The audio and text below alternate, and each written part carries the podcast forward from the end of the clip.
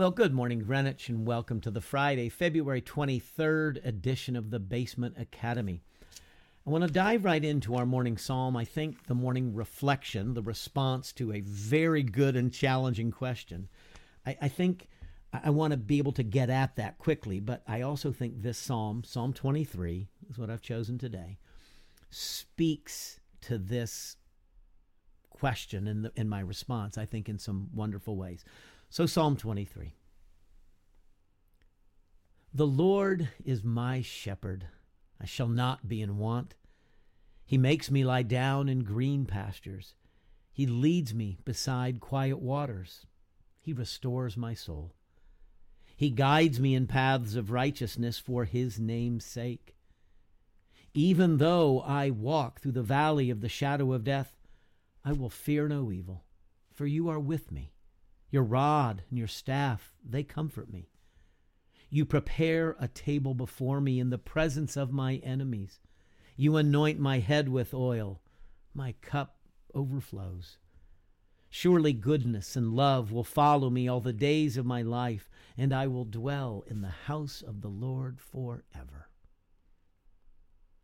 You know the psalm. You love the psalm.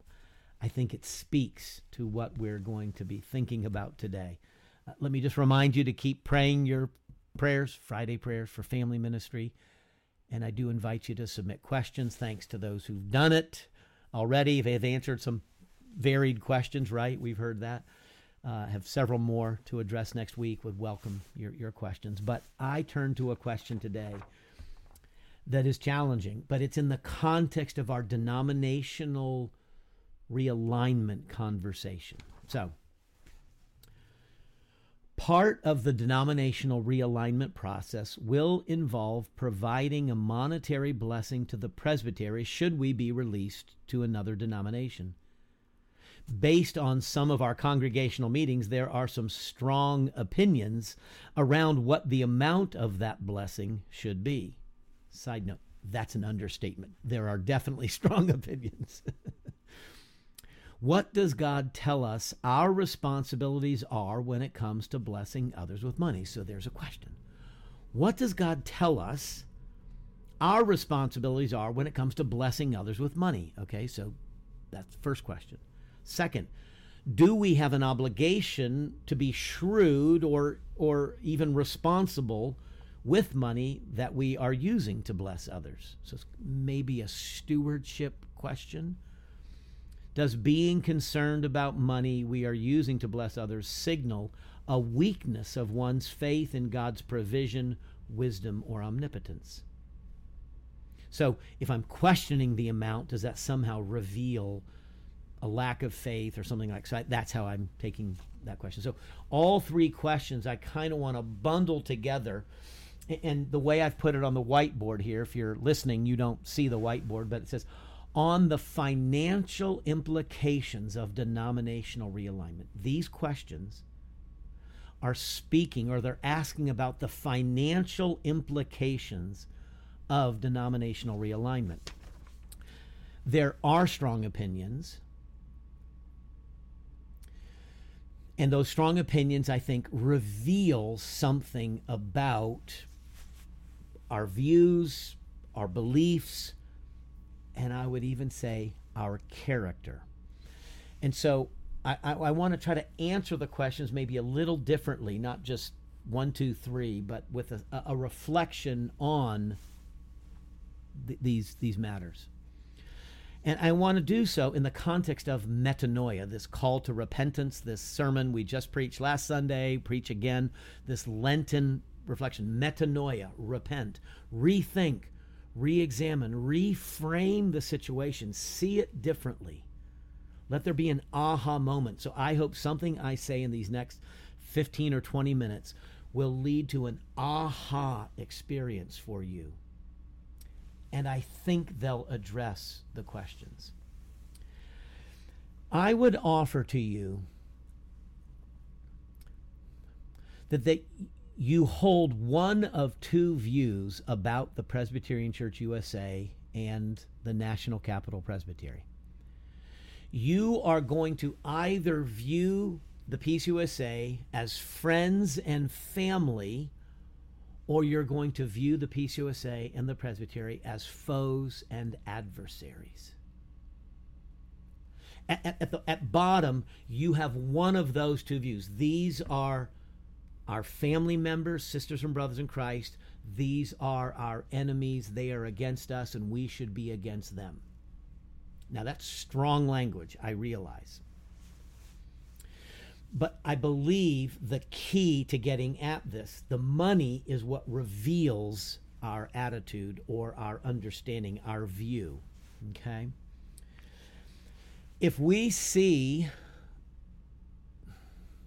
the Presbyterian Church USA, if we see the members of National Capital Presbytery that we're seeking to realign away from if we see them as family and friends, if we see them in a collegial context, a relational context, we will see the money, any financial implication, as an opportunity to bless. Our families and our friendships, the network of relationships that we have, give us ample opportunities to use money as a means to bless them. We send wedding gifts uh, we, we write checks for weddings, for graduations, for birthday gifts, for baby showers. We leave inheritances for our children and grandchildren. So, in the context of a healthy relationship where we are in relationship, their family, their friends, we use money to bless people we see the money as an opportunity to strengthen the relationship, to enhance the relationship, to allow our memory and our relationship with that person to be a positive thing. We all do this without even thinking about it. Now, are there times, oh, I feel obligated, I've got to send, you know, cousin Louie a, a, a gift? Wouldn't it be better to think of what an opportunity I have to send cousin Louie a, a gift? So, how we think about the money is going to reveal how we think about the person, about the relationship. And so, the financial implications so, you know, the, the question is what does God tell us our responsibilities are when it comes to blessing others with money? He says, bless them. Parents lay up for their children, the scripture says. I, I cited that scripture yesterday. Parents lay up for children. We, we exchange our resources, we exchange money to, to, to build and to grow and to reflect that we're in relationship with people and there's opportunities. We invest, we, we put some money up, you know, we, we do fundraisers, we, we do things like this to invest in communities and organizations and in relationships. Money is an opportunity to bless and strengthen and expand ministry uh, and, and, and livelihood. The flip side of it, though, is if you view the money, if you're viewing the financial implication as a bribe, as an extortion, as a ransom, as some kind of buyout or some kind of uh, demand that we, an obligation, is it is the money an opportunity or is it an obligation? Is this something we get to do to bless the presbytery as we go, or is it something we got to do and we better pay as little as possible? See, that's where the strong opinions come in. And I would offer for your consideration, I'm not trying to accuse, but I am trying to challenge. If you are thinking, I want to spend zero or as little as possible to those people, I think that's saying something about the attitude you have in your heart towards sisters and brothers in Christ.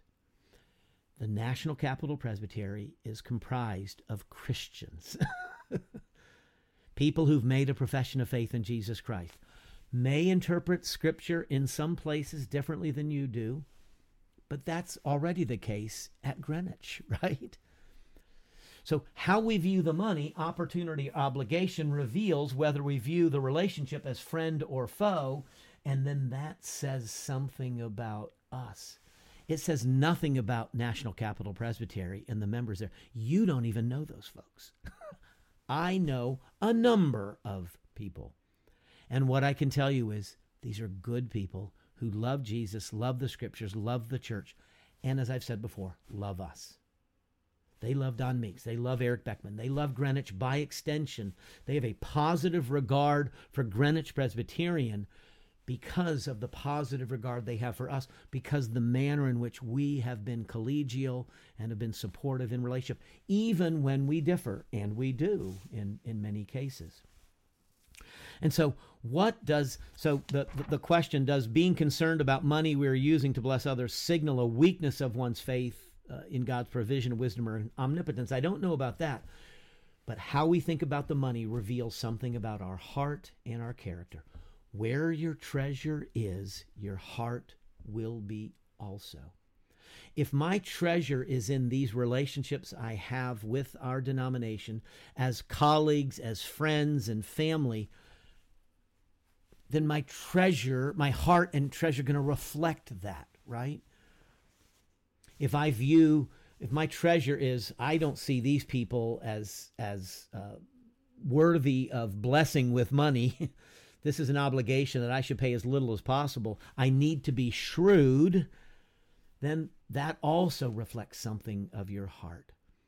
That you're valuing money more than you are a relationship. That's what Jesus says when you cannot serve two masters. You cannot serve both God and money. Now, when we studied that last year, we studied in the context of Matthew's gospel, but Luke gives his own expression of that. He catches Jesus saying this in a different context about the two masters. And this is in the context of the parable of the shrewd manager in Luke chapter 16. So let me read this. It's going to be a little lengthy and it's a little confusing, but the punchline is to die for, or to live for, I guess I should say. Jesus told his disciples, There was a rich man whose manager was accused of wasting his possessions, so he called him in and asked him, What is this I hear about you? Give an account of your management, because you cannot be manager any longer. The manager said to himself, What shall I do now? My master is taking away my job. I am not strong enough to dig, and I'm ashamed to beg. I know what I'll do. So that when I lose my job here, people will welcome me into their houses. So he called in each one of his master's debtors. He asked the first, How much do you owe my master? Eight hundred gallons of olive oil, he replied. The manager told him, Take your bill, sit down quickly, and make it 400. Then he asked the second, And how much do you owe? A thousand bushels of wheat, he replied. He told him, Take your bill and make it 800. The master commended the dishonest manager because he had acted shrewdly. Ah, there's that word. For the people of this world, this is Jesus now, okay? For the people of this world are more shrewd in dealing with their own kind than are the people of the light. I tell you, this is verse 9, I tell you, use worldly wealth to gain friends for yourselves, so that when it is gone, you will be welcomed into eternal dwellings. He goes on, whoever can be trusted with very little can also be trusted with much. And whoever is dishonest with very little will also be dishonest with much. So if you have not been trustworthy in handling worldly wealth, who will entrust you with true riches? And if you have not been trustworthy with someone else's property, who will give you property of your own? No servant can serve two masters. Either he will hate the one and love the other, or he will be devoted to the one and despise the other. You cannot serve both God and money. The Pharisees, who loved money, heard all this and were sneering at Jesus. He said to them, You are the ones who justify yourselves in the eyes of men, but God knows your hearts. What is highly valued among men is detestable in God's sight. Wow. Okay, that's parable of the shrewd manager. Need to unpack that another day, but what I will tell you is Jesus is commending the shrewdness of the manager for the way in which he thinks his way through the problem, the way he uses wealth to gain friends, to bless others.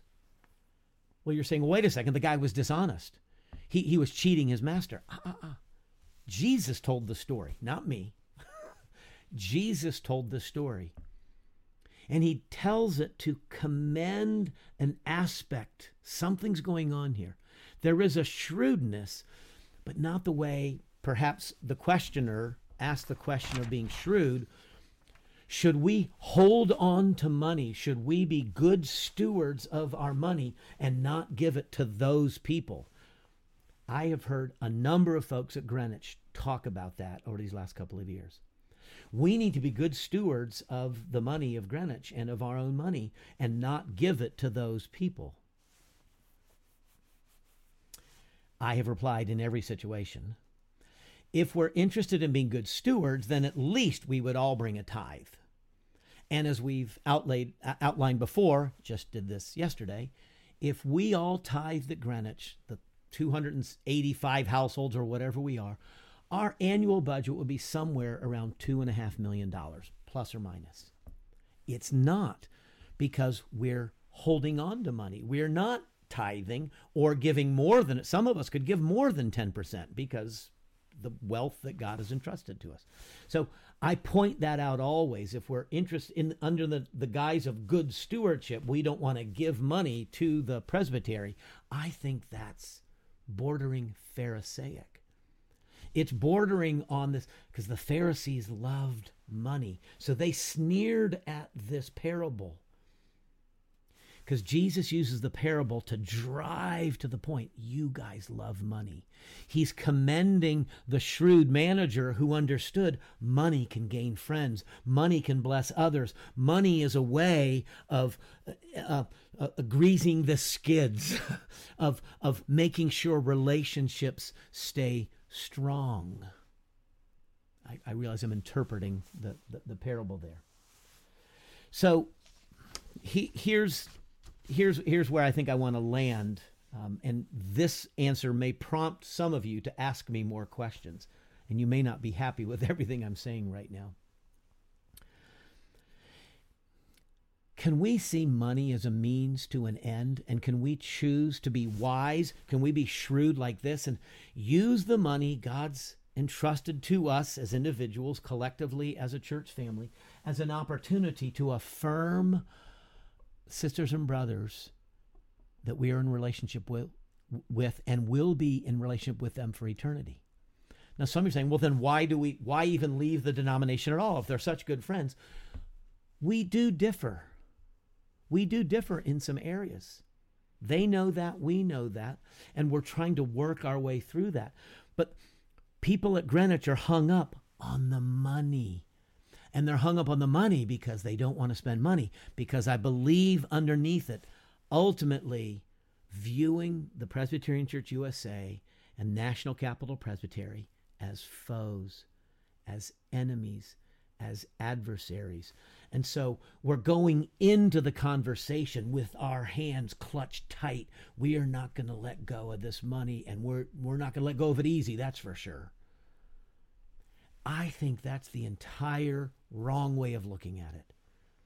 I would encourage if you see this as an adversarial relationship and an adversarial situation, let me invite you to metanoia, to reframe it, to rethink it. The question shouldn't be, how can we give as little as possible? I think the question really should be, how can we give as much as possible? How could we bless the National Capital Presbytery? How could we bless them with so much money that they would go, whoa, whoa, you guys are crazy? I had proposed years ago to the session that we actually lead with the money. Let's just, it's going to all be about the money anyway.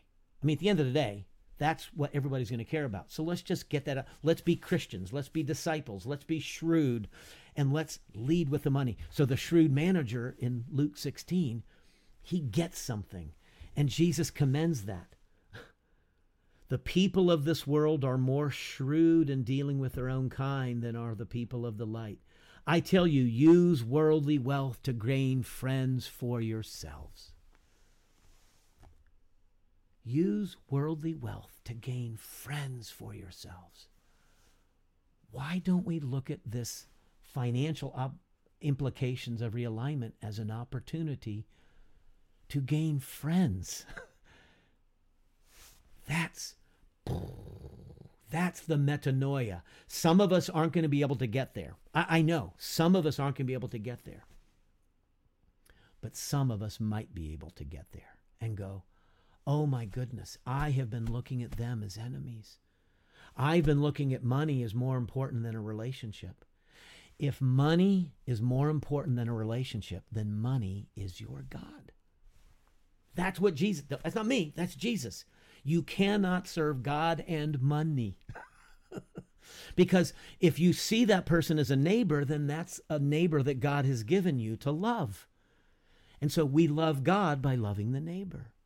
And we use worldly wealth to express and enhance that relationship and that friendship, just like we do in our own families.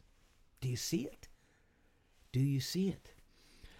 And so the reality is all of us are tempted to the love of money. I'm the chief of offenders.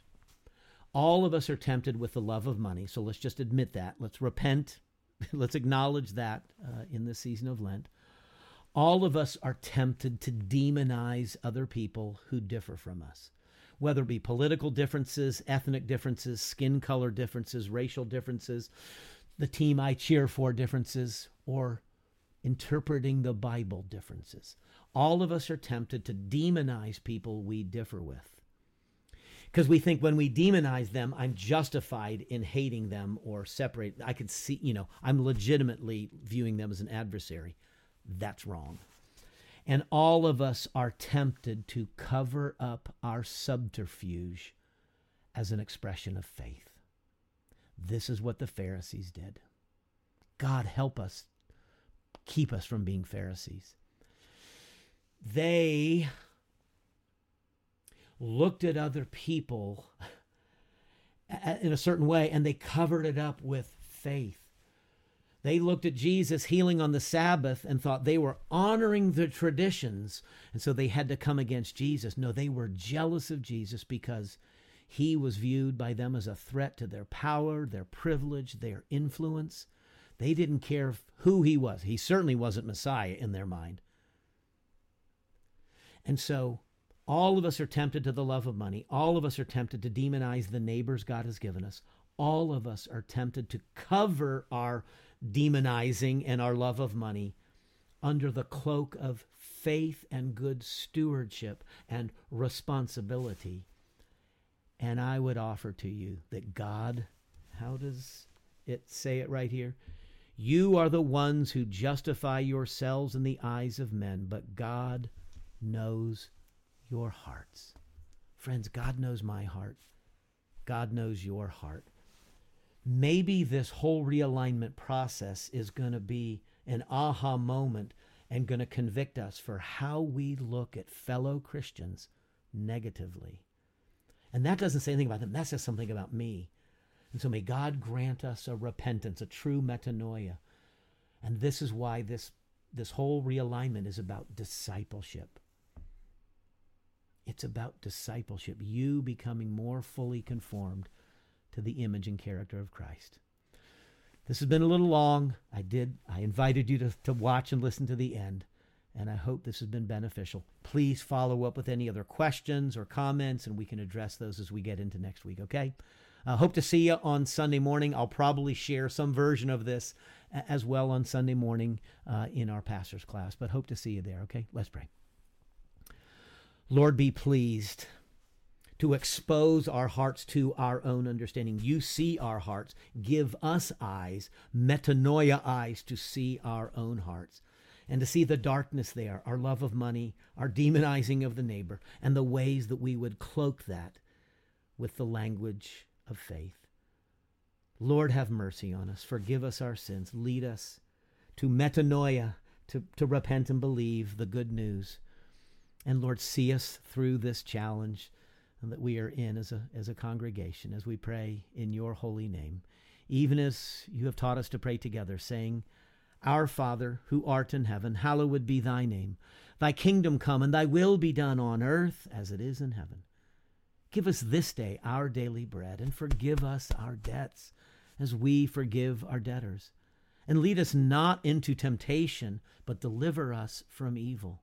For thine is the kingdom and the power and the glory forever. Amen. May God grant you eyes to see, ears to hear, a heart that rejoices in the good news of the gospel. May He bless you this day and forevermore. Amen.